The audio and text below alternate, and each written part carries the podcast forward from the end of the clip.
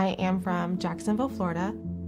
My parents got divorced when I was 16. I lost the relationship with my mother. My dad was going through a lot too. It became a bit hostile, and uh, before I even graduated high school, I was homeless.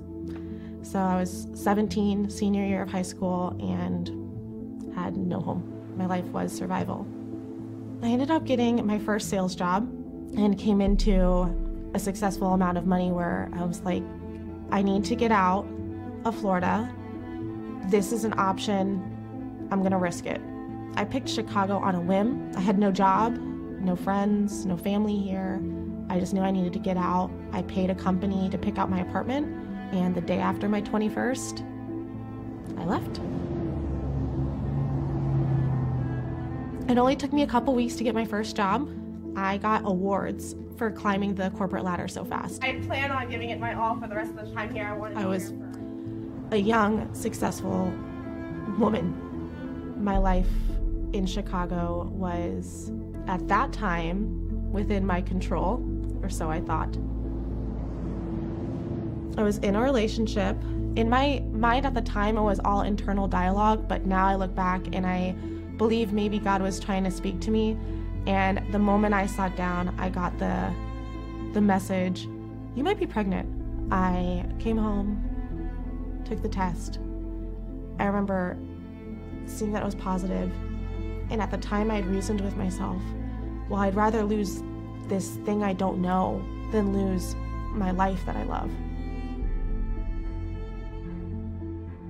Any girl, I would imagine, telling their boyfriend they're pregnant hopes that there's that excitement.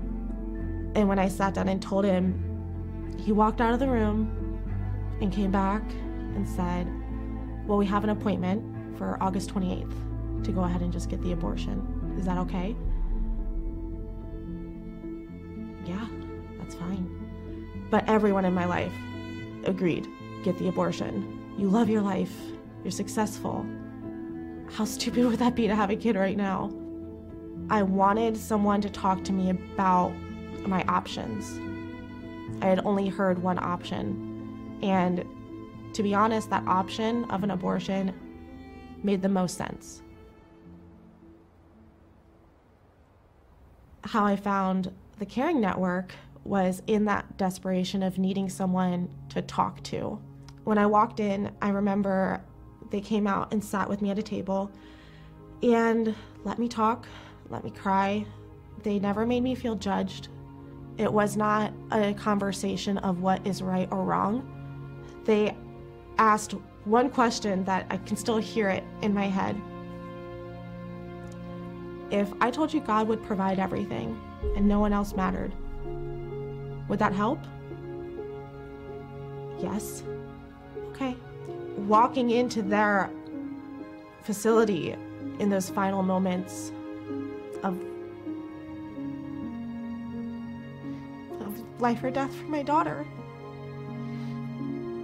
And they changed everything for me. Again, by making me feel like I had a choice and I could do it on my own because let me change that.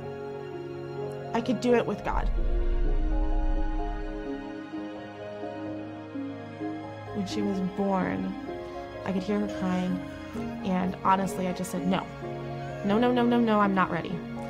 And they put the baby on your chest, and I remember catching her, and there's milliseconds. It's not just the seconds, it's the milliseconds where I open my eyes and I see my baby. For the first year of her life, I wrote her a letter every day for her to look back and see how much God carried us, how much God loves her, how much God loved me, how important it was for me to carry my faith. I want her to know that. If I could go back to Kaylin, who just found out she was pregnant and was terrified that this life that I built for myself was going to end, I would tell myself, good. There's a better life, more than you could ever fathom. you're to have so much more. Ministries like the Caring Network help women feel loved. And in the end, what more could change a life?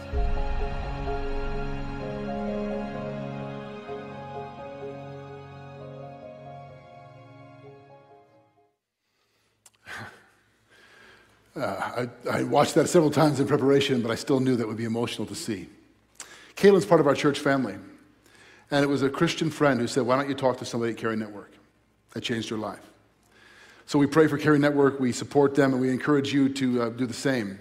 We have been uh, prayerfully pursuing a goal to raise $250,000 over Advent to help them build two new centers in our region. And uh, every dollar given, up to 250, will go directly to Caring Network uh, through all of our Advent offerings. All of tonight's offering and then tomorrow's services will be going there as well. And for those of you watching online, you can give online as well.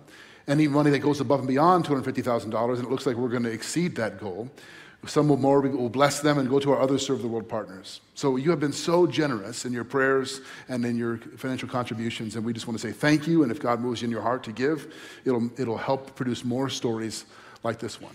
Let's pray. God, thank you that you are the author of life. You've given us life, a gift we didn't deserve, and yet you brought us into this world and you love us and made us in your image. And not only that, Lord, you came into our world as a baby. And we celebrate that and reflect on it tonight. We ask you to speak to our hearts. We pray this in Jesus' name. Amen. There's something deeply uh, reassuring about being here together to celebrate Christmas. In a world that continues to be uncertain and uh, full of division and fear and anxiety, we gather together as God's people and we are reminded. And it's not the kind of reminding that just by simple traditions. I mean, we've talked about traditions and nostalgia. You've got your traditions. How many of you are Christmas Eve people? You open presents on Christmas Eve. How many of you do it the prop, proper biblical way and you open Christmas morning? And I've told this story before, but when I was a kid, we always got the tradition of opening one present Christmas Eve, and my mom got to choose it. So by the time you're like 10, you figured out the game. I'm going to get new pajamas, we're going to take a picture. And so when you're 12 years old, just give me the jammies. I'm going to bed. Let's get to the good stuff, you know. I don't mean that kind of reminder with traditions. The other day, I was sitting at home and I was uh, hanging out reading, and my, my wife and daughter were, were making cookies, and I could smell it. It smelled like Christmas in the house, you know. That's not what I mean. I'm talking about something deeper than that. To know deep down in our soul that what Miss Becky said to the kids is true. God's with us. That Emmanuel's real, not just something we say or sing about once a year when we gather together. But if we're honest, it doesn't always feel like God is with us. Sometimes he feels distant. And sometimes, if we're honest, we're not with him. We're the ones who have drifted and who have moved and who have forgotten. So we're not just here tonight to recapture a memory or get the warm fuzzies, but to remind ourselves of a profound spiritual truth. One of the ways Christians throughout history remind each other is when we sing. I, I, remember talking to this guy who was new to church years ago. He said, I like the talk, but I could do without all the singing. he had no idea. Why do you do all the singing? He would, I said, Well, actually, biblically speaking, when God's people come together and sing God's praises, we're, we're declaring who He is because He's worthy of our praise. And in doing that, we are reminding ourselves and each other of those central truths. The Apostle Paul says in Colossians 3:16, "Let the word of Christ dwell in you richly, as you teach and admonish each other in all wisdom, singing psalms, hymns, and spiritual songs together, giving thanks to God." So something happens when we sing songs. Maybe you think, well, yeah, I know the Christmas songs. Something happens when you hear the Christmas songs that of our culture, you feel like Christmas again. That's not what I'm talking about. We've been doing that every week of this series in Advent, looking at the great hymns of our faith that are rich in theology and biblical imagery that we've been singing for generations. So tonight I want to look at the hymn we sang at the outset of this service, O Holy Night. How many of you know that hymn, that song? Right? How many artists have recorded a version of that? I was playing for my kids Luciano Pavarotti singing that in Italian, English, and French. They're like, Dad, turn it down. You know, like, or Andrea Bocelli, or Michael Bublé, or you know, maybe uh, or Mariah Carey. I wonder, does she know what she's singing when she sings that song beautifully? Or Celine Dion, or I don't know, the Trans Siberian Orchestra, or whatever. It's endless renditions of this song. I wonder sometimes the pop artists who record this beautifully, do they know what they're singing about? For that matter, do we? Do we know what it is we're saying and singing? Let's look at the first verse of this amazing hymn together. You heard Anton sing it a moment ago. O holy night. The stars are brightly shining. It's the night of our dear Savior's birth. Listen to these next lines. Long lay the world in sin and error pining till he appeared and the soul felt its worth. A thrill of hope. The weary world rejoices. Does the world seem weary? For yonder breaks a new and glorious morn. Fall on your knees. By the way, this declaration is the only proper response to this statement of holiness. Oh, hear the angel voices. O night divine, O night when Christ was born. If you ponder those lyrics, they're profoundly biblical. Long lay the world and all the people in it in sin and error pining. We are muddling through in our own brokenness and despair, making a mess of our lives and uh, uh, of the world in which we live. And we're pining, that is, longing, wishing for it to be different, trying in vain to make it better through elections and economies and educations and whatever else we can come up with. And it never quite works. We keep screwing things up, pining for something. Then the weary world and all of our brokenness and pining rejoices because something has happened. That's what the song is telling us. This phrase, holiness or holy, I want to talk about tonight. I don't know what you think about when you hear the word holy. When I, was, uh, when I, I, became a Christian, I got serious about my faith when I was in high school, and I went to a Christian college, and I, I uh, grew up in my faith there. And I came back in the summers to my hometown. I grew up in Crystal Lake, just north of here. And I was with some of my buddies who knew me back when I wasn't, uh, well, the refined spiritual man you see before you today, let's just say. I, I, was rough around the edges to say the least. I was a quintessential meathead when I was in high school. And they were like, well, we're going to go out and party, but we're not going to bring Frazier with us. He's too holy now. They said that, like kind of jabbing me a little bit. You're too holy to hang out with us anymore. What do they mean by that? Well, you're different. Something's happened to you. They were wrong. I wasn't holy then or now. But what do we mean? Well, let's ask this question What makes this night holy? Oh, holy night. Even the song we're going to sing at the end of the service, Silent Night, Holy Night. What, what, what's holy about it? It's not the date. We don't even know for certain. It was, certainly wasn't the 25th that Jesus was born of December. It's not a, what is it? A tradition? It's just a Christian way of saying this is a special time that we remember. No, we're singing about the presence of God. That's what makes the night holy. That's what makes anything holy. The presence of God. This might be a strange text to, ref- to, reference on Christmas, but some of you know the story of Exodus. Maybe you saw the movie, The Prince of Egypt, you know, Moses, his story.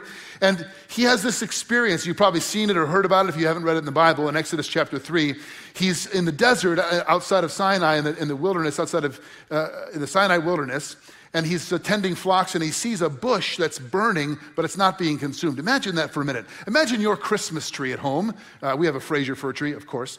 Um, and it, it, it's on fire, but the needles aren't burning up. Nothing is being consumed, but it's on fire. There's a flame engulfing it, but it's not being consumed, which would be so strange because fire needs fuel. But this fire that Moses sees doesn't need any fuel. It's burning but not consuming the bush. That, by the way, is an image of holiness. And what it means is this God is the eternal flame, the self existent one who's not dependent on anyone or anything. He doesn't need anyone or anything.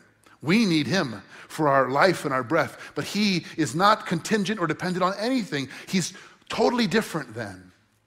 And he meets Moses there and he speaks to him out of the bush. So when we say holiness, we're talking about two things. We're talking about absolute uniqueness, not like anything else. So, for example, let's imagine on this side of the column, you put everything that's created. And on this side, you put everything that's not created. What goes over here? Everything, right. Time, Your personality, your friends, your family, this planet, all planets, stars, suns, solar system, moons, the universe, seas, plants, animals, ideas, education, institutions, civilizations, economies, everything you could possibly think of goes here. There's only one thing that goes here God. So when we say holy, we mean unlike anything else. The psalmist says, Of whom shall I compare you to?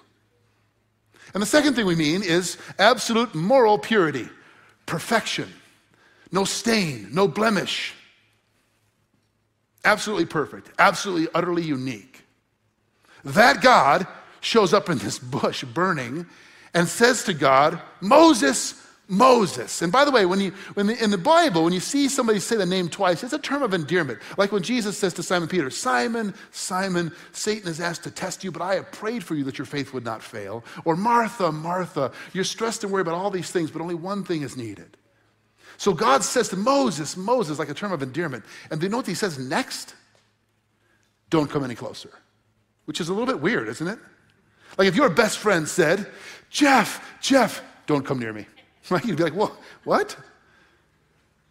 I, I, I want to be near you. How can there be a term of endearment and yet don't come near? The answer is the next sentence, God says. The place where you're standing is holy ground. What makes that ground holy? Was it the rocks? Was it the trees? Was it this special mountain? No, it's what we just said the presence of God. I, I, the reason I bring up that Old Testament passage is for us to get in mind what's happening when we sing, O Holy Night. What are we talking about when we talk about the incarnation and Emmanuel? The eternally self existent one who's absolutely unlike anyone or anything else in the universe, who's absolutely morally perfect, that God takes on flesh. I can't help it when I'm standing at the door watching many of you walk in tonight seeing those of you bring in your little ones, babies in, in your car seats, your portable car seats, and your bassinets, and up here on stage.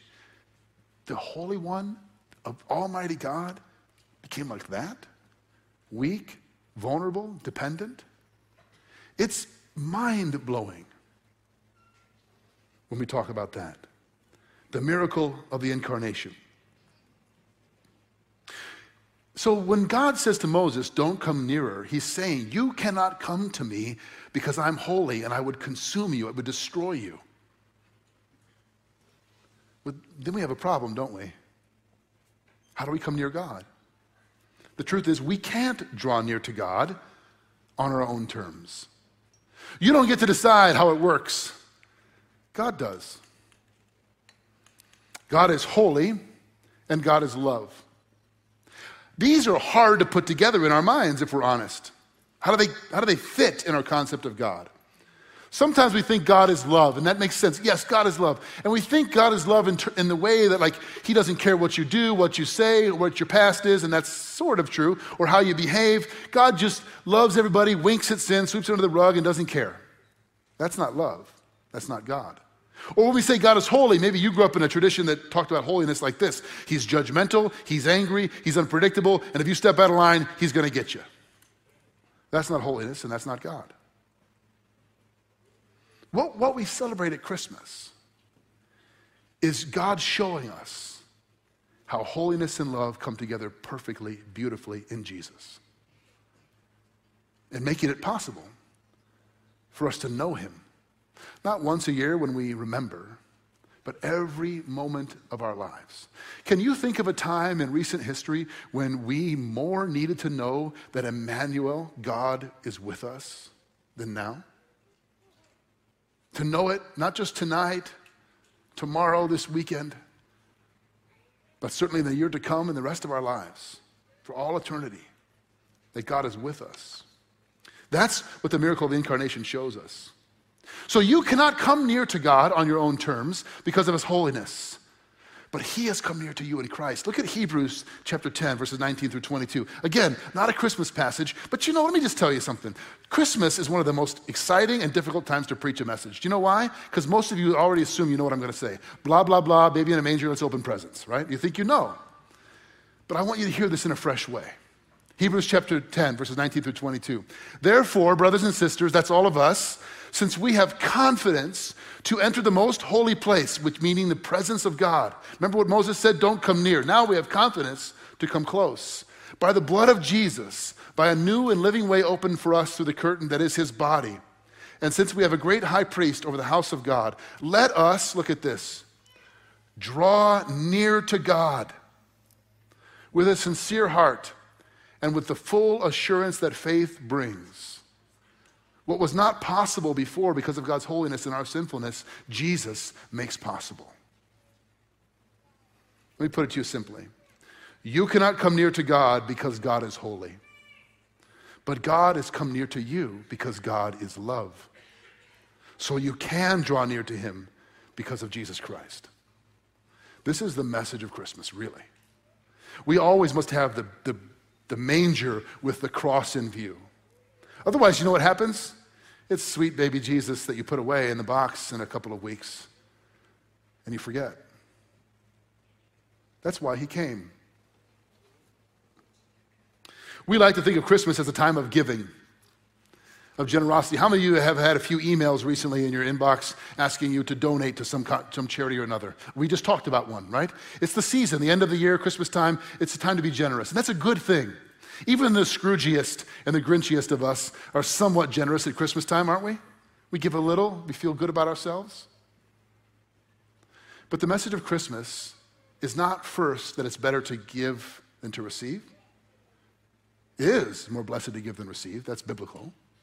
But the message of Christmas is this fundamentally, you are receivers before you're givers. The message of Christmas is you must receive that gift you didn't even know you needed, and you may not even have asked for the gift of grace that God gives in His Son Jesus by coming into this world. The Holy One, the unapproachable one, the one unlike anything else in all creation, has come near to you so that you might receive his forgiveness and mercy and love.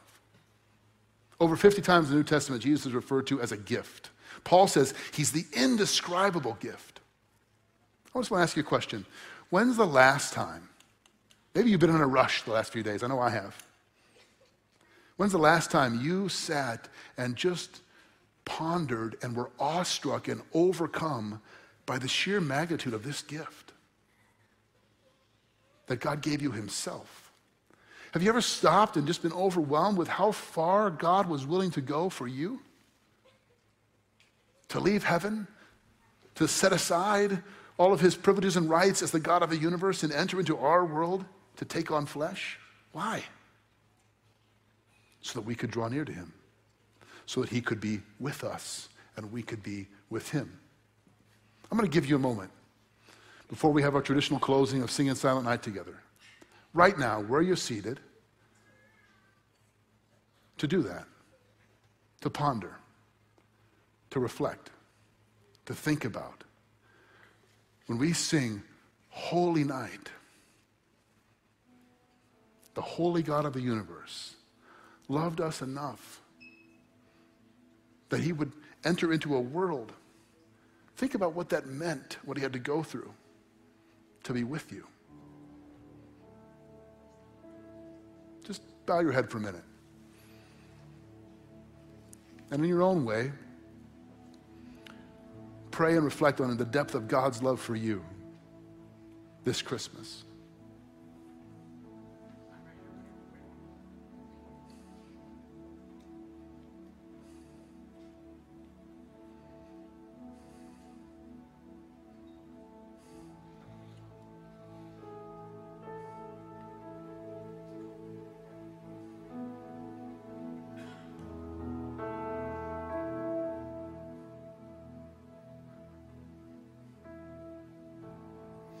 God, we are often so busy and fast and hurried and distracted that we lose sight and we don't slow down enough to reflect on just who you are. We would be hopelessly lost, stumbling around in sin and error pining if it were not for you. And we are part of a weary world. And tonight we do rejoice that the new and glorious morn has broken with you coming into our world. I pray that for each one of us, Lord, we would receive, maybe for the first time, maybe again for the 200th or countless time, the deep, gracious reminder that you are Emmanuel, that you're with us. May we be with you this Christmas, this new year, and every moment of every day that you give us breath. Amen.